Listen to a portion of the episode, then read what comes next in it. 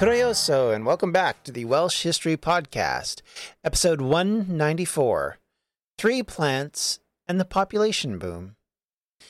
In the early 18th century, with the ascension of Queen Anne to the throne, one of her key positions was that there needed to be a unification of the crowns of Scotland and England, which had been separate through all the years of the Stuarts, and of course, even going back to the Tudor period, there were generally thoughts of unity between the two countries.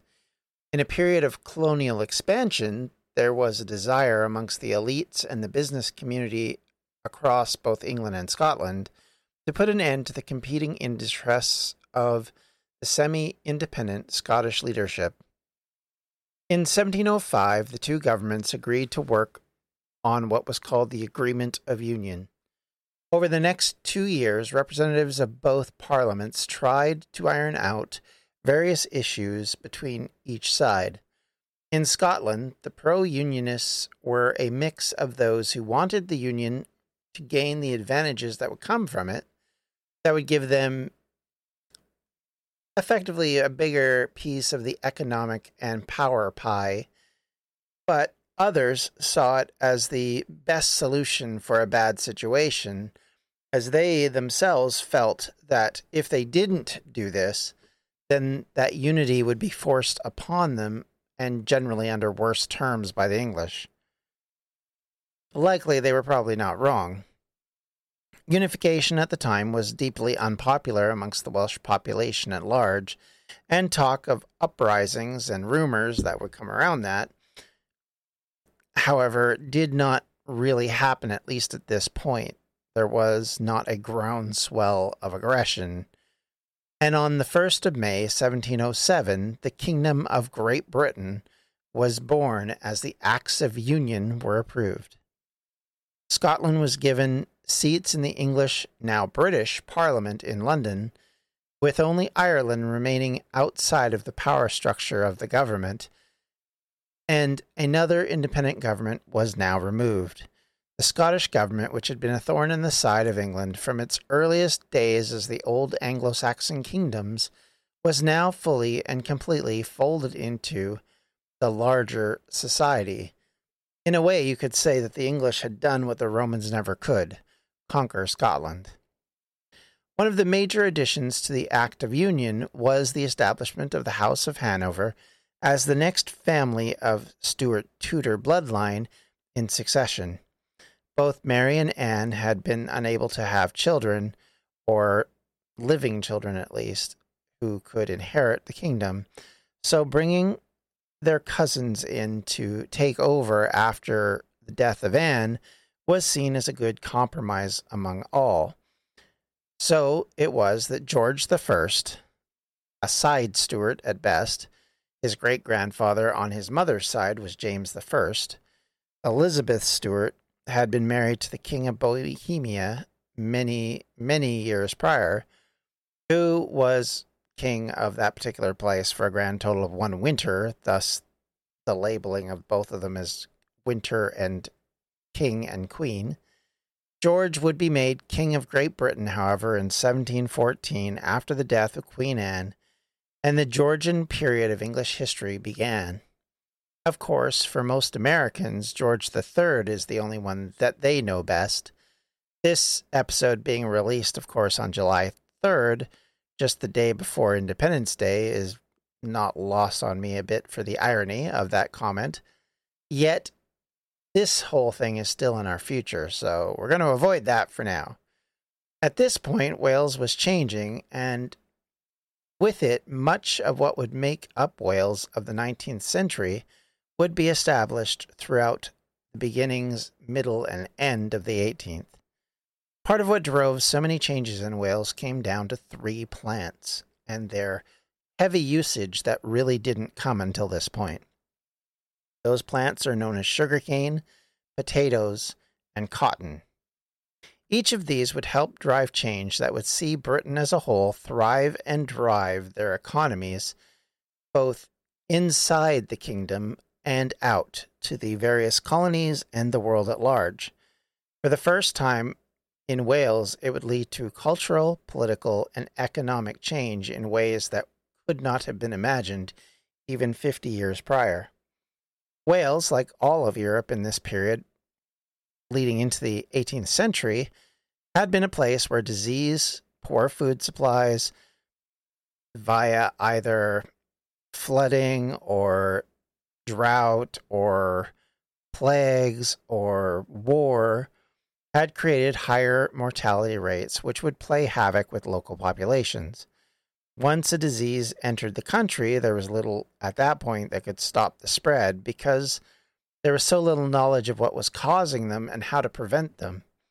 So there was only either small things that could be done or major drastic things like quarantine that might bring them under control. And I say very clearly only might. Economies were largely dependent on the shipping of food from local areas to local markets, and the wealthy largely were created by the land that they held. As the centuries wore on into the late medieval and Renaissance periods, a modest middle class of merchants and craftsmen had changed some of that dynamic. With the expansion of colonies and wealth that came from them, there could be earned what would then become the new merchant shipping class, which of course exploded over the 17th century and into this one.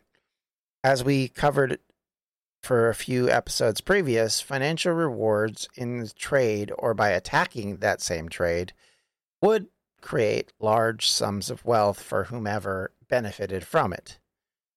To give a little context, until I looked into it, I didn't even know actually that sugarcane had started life in the Polynesian islands, eventually making its way to Taiwan.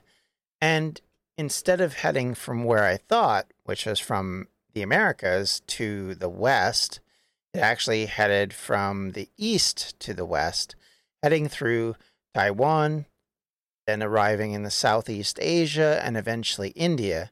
As time went on, it moved into Islamic countries, and migrated eventually into Spain through the Andalusian linkages.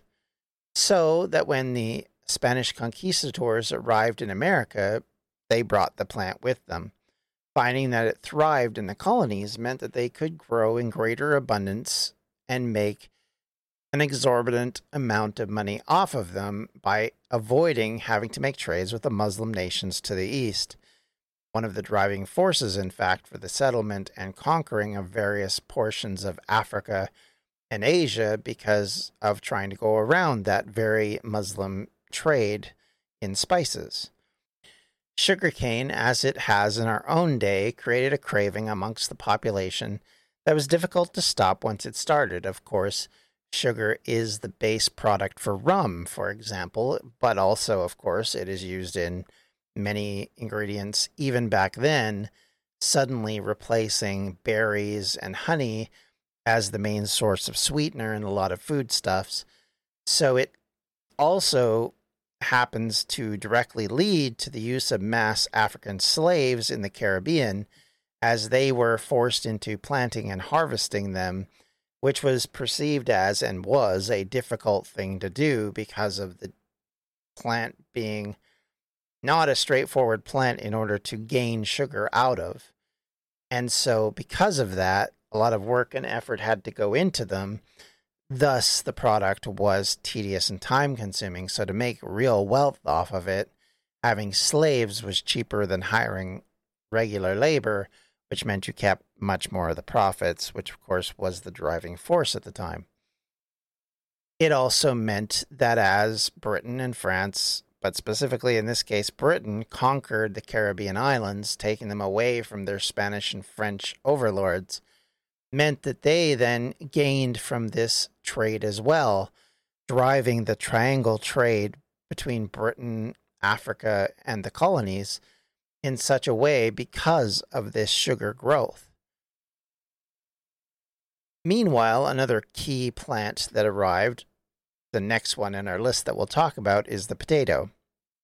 However, these starchy foods would be something very different from the sweeter plant. They were not a product of the old world where they had been available from ancient times, but rather they were a plant that was localized in South America. Even to this day, the biggest variety of potatoes comes from a very specific area in South America. The potato was first domesticated in the region of modern day southern Peru and northwest Bolivia by pre Columbian farmers around Lake Titicaca.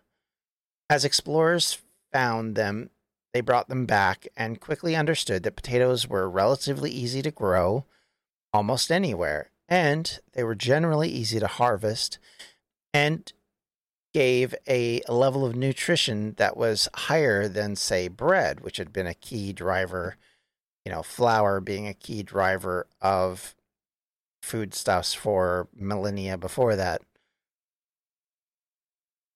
And because of this, you could nourish and feed a large population with something that would fill them up fairly quickly, easily, and again, cheaply in short order and in a lo- relatively low growing period. So, because of all of this, they became a staple of diets all over Britain and her colonies. According to conservative estimates, the introduction of the potato was responsible for a quarter of the growth in the Old World population and urbanization between the 1700 and 1900. The reliance on the potato as a staple crop and the lack of genetic diversity of that same crop, because of course they weren't bringing over all the varieties of the potato from the New World, they were only bringing over specific ones that grew quickly and had a large yield that was generally considered edible. This would leave them vulnerable because of this lack of diversity because of the lack of genetic alternatives. And so, of course, that left humans vulnerable as well as the popularity of these particular foodstuffs grew.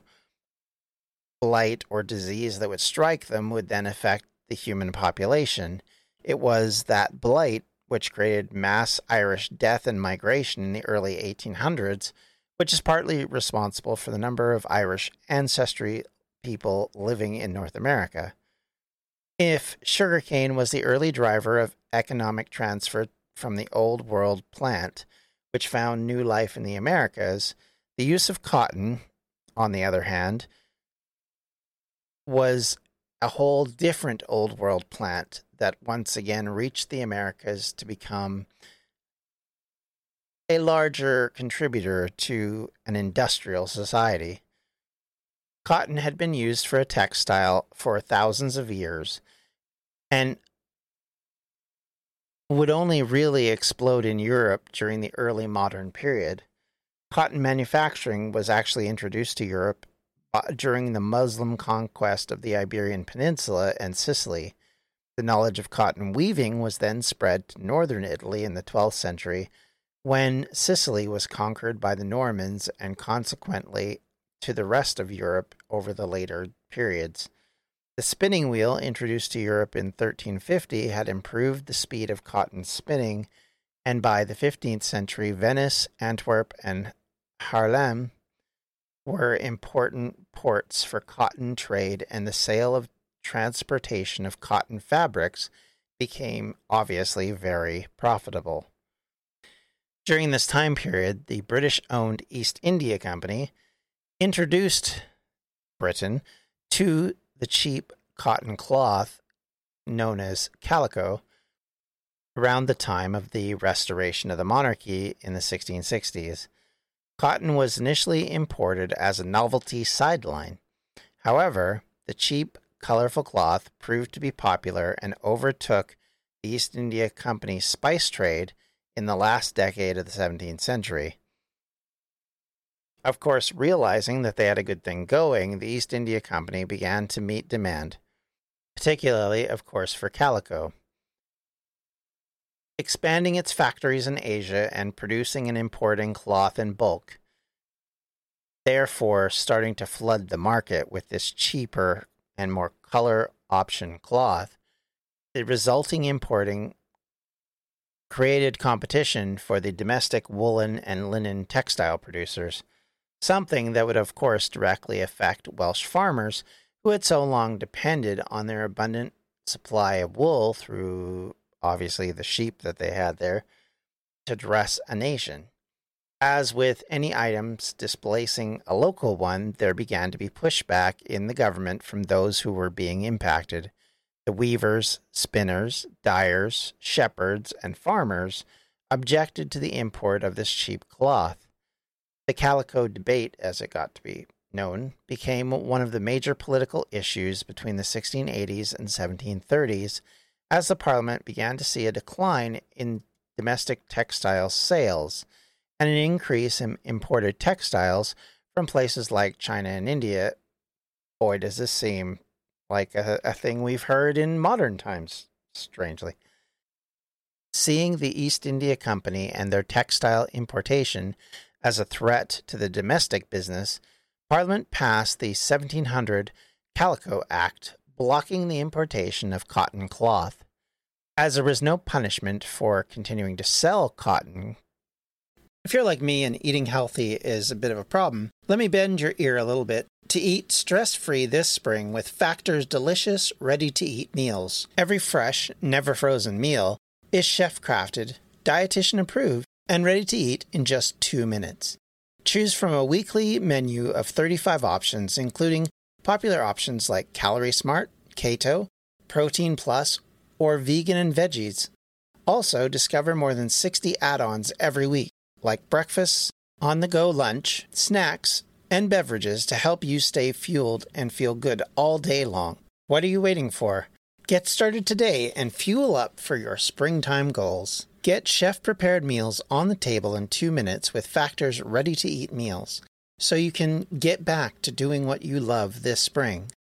Also, if you're looking for gourmet meals, try meals that feature premium ingredients like filet mignon, shrimp, truffle butter, broccolini, and asparagus. We're celebrating Earth Day all month long. Look out for the Earth Month Eats badge on the menu for our lowest carbon footprint meals. Head to factormeals.com slash welshhistorypod50 and use the code welshhistorypod50 to get 50% off your first month plus 20% off your next month. That's code welshhistorypod50 at factormeals.com slash welshhistorypod50 to get 50% off your first box plus 20% off your next box while your subscription is active. I'm Ken Harbaugh, host of Burn the Boats from Evergreen Podcasts. I interview political leaders and influencers, folks like award winning journalist Soledad O'Brien and conservative columnist Bill Kristol, about the choices they confront when failure is not an option. I won't agree with everyone I talk to but I respect anyone who believes in something enough to risk everything for it. Because history belongs to those willing to burn the boats. Episodes are out every other week wherever you get your podcasts. Smuggling of the popular material became commonplace. At the end of the day, market forces were overcoming local objections. In 1721, dissatisfaction with the results of the First Act created a drive for more legislation, and the Parliament passed stricter additions, this time prohibiting the sale of most cottons, imported and domestic, exempting only Fustanian and raw cotton. I hope I'm pronouncing that right. Don't know. Once again, they felt they finally had a solution to the vexing issue. In a closed market of the British system, this normally would have worked and or it might have worked at least but the government was not competing with a foreign government or with some foreign entity or business remained outside of the kingdom they were dealing with a business that had royal seal of approval and was not necessarily outside of their dominion for lack of a better phrase. Because they had set up an exemption for raw cotton from this prohibition, almost immediately, this saw a production chain from finished products to local industry picking up the developmentary slack as raw cotton continued to enter the country. Locals initially produced fustanian or fustane, uh, which is a variety of heavy cloth woven from raw cotton.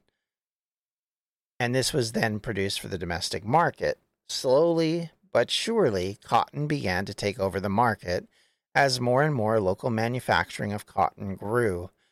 So did the innovation that would lead eventually to the Industrial Revolution and a change in how and where and why people were employed.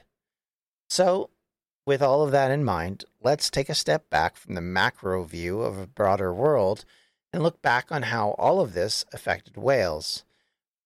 I mentioned earlier that the population was increasing in Wales at this period. There are, of course, no hard numbers because the first modern census, though not fully a complete or official one, wasn't accomplished until 1801, which, of course, was to the joy of genealogists and historians the world over because it gave us the first real insight from a governmental standpoint on what society was made up of as sort of a snapshot of that day. But it is estimated that from 1750 to the first census of 1801, Wales's population increased from roughly 489,000 people to 587,000 people, a staggering increase of nearly 100,000 people in roughly 50 years, did not come from mass immigration or better health care, such as being able to stop plagues from wreaking havoc with the population, or f- stopping droughts necessarily, or other derivative things which have been happening all over the world from time immemorial to humanity. Instead, it suggested that birth rates had increased radically in this period. This was particularly true in the more and developing urban areas of Wales. Up until the 18th century, it was estimated that only as little as 11% of the population of Wales lived in any sort of urban center. This has been disputed by some historians that argue that the effects of the plague and specifically the Glyndŵr revolt are overwrought and overspoken. Whether I agree with that is another thing. Uh, and but the numbers I've seen there then increased to about 22%, which is, to be fair, much larger.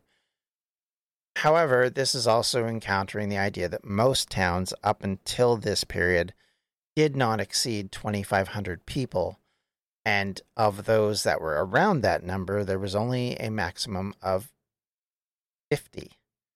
And compare that to England, where there were 750 of these kind of towns. The argument is, of course, made that there were just smaller communities across Wales, which then made up of little hamlets and villages, so that there was still a level of urbanization, but it isn't accounted for because it isn't a major center in the same way that the two main centers at the time in Wales, Carmarthen and Wrexham, were which both exceeded 2,500 people.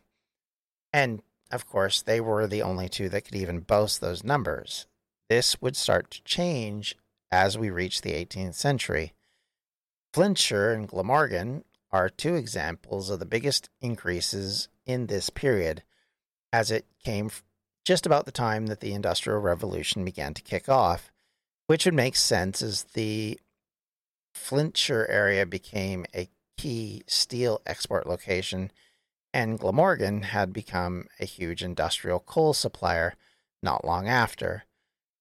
Of course, when we're talking Glamorgan, for example, we're talking about Cardiff and Merthyr and places in the valleys, which were starting to increase exponentially the amount of coal mines and coal production going into from the late 18th century into the early 19th century and beyond urban centers started to expand as these labor intensive industrial jobs grew.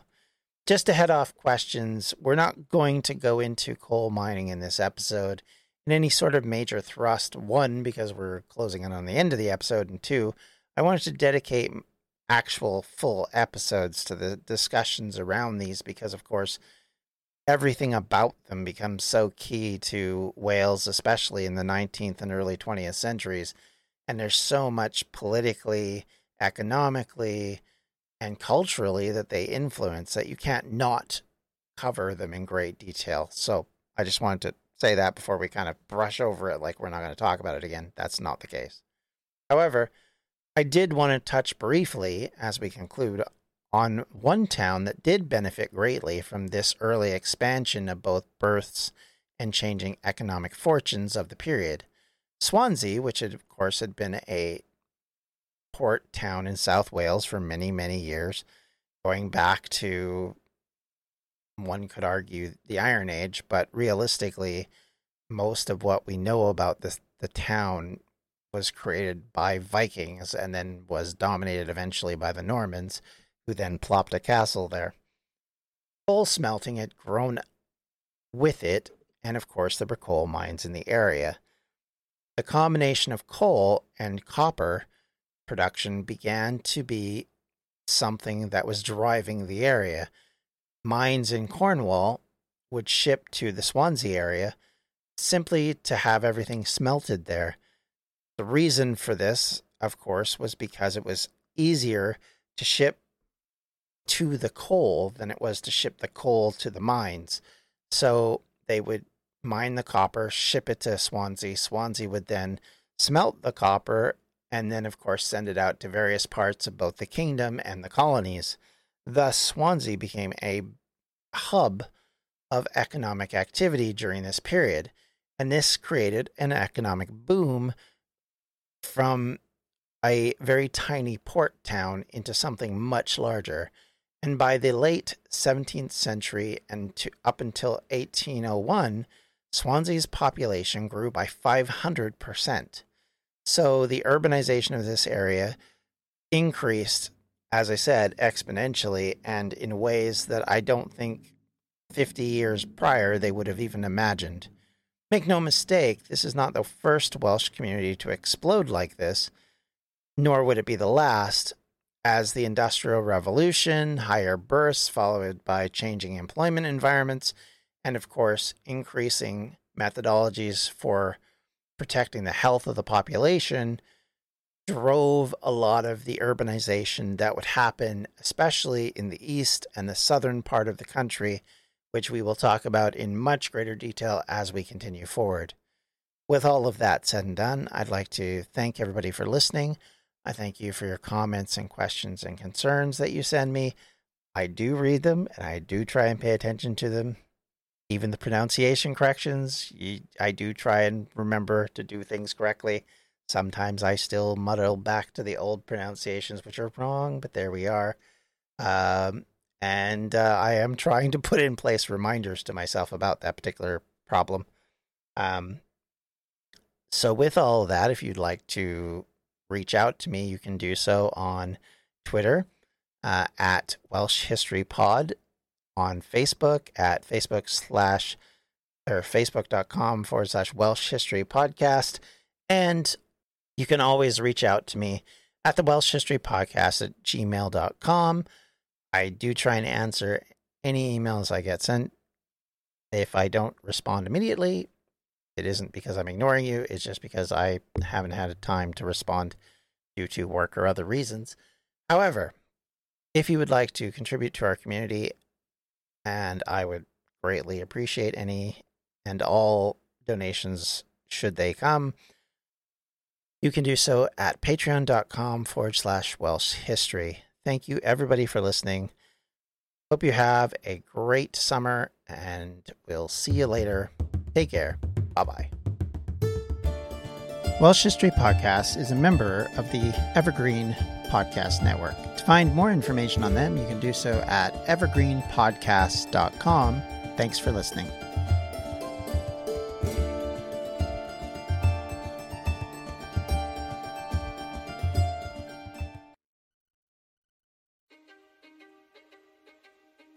History is complicated. The story of human progress is long, messy, and riddled with controversies big and small. On Conflicted, we dive headfirst into history's most infamous events and contentious figures. We try and untangle the good from the bad, the fact from the fiction, and the monsters from the misunderstood. Was Genghis Khan a murderous butcher or a civic pioneer? Did the Allied powers go too far? in firebombing the German city of Dresden at the twilight of World War II. And how did the Marquis de Sade acquire such a sinister reputation? And was any of it true? These are just a few of the tough questions we wrestle with and investigate on Conflicted. So if you love history or just enjoy a good story, please join me, your host, Zach Cornwell, for a fascinating new topic each and every month. Conflicted, a history podcast, is available on Spotify, Apple, or wherever else you get your podcasts. I hope to see you soon.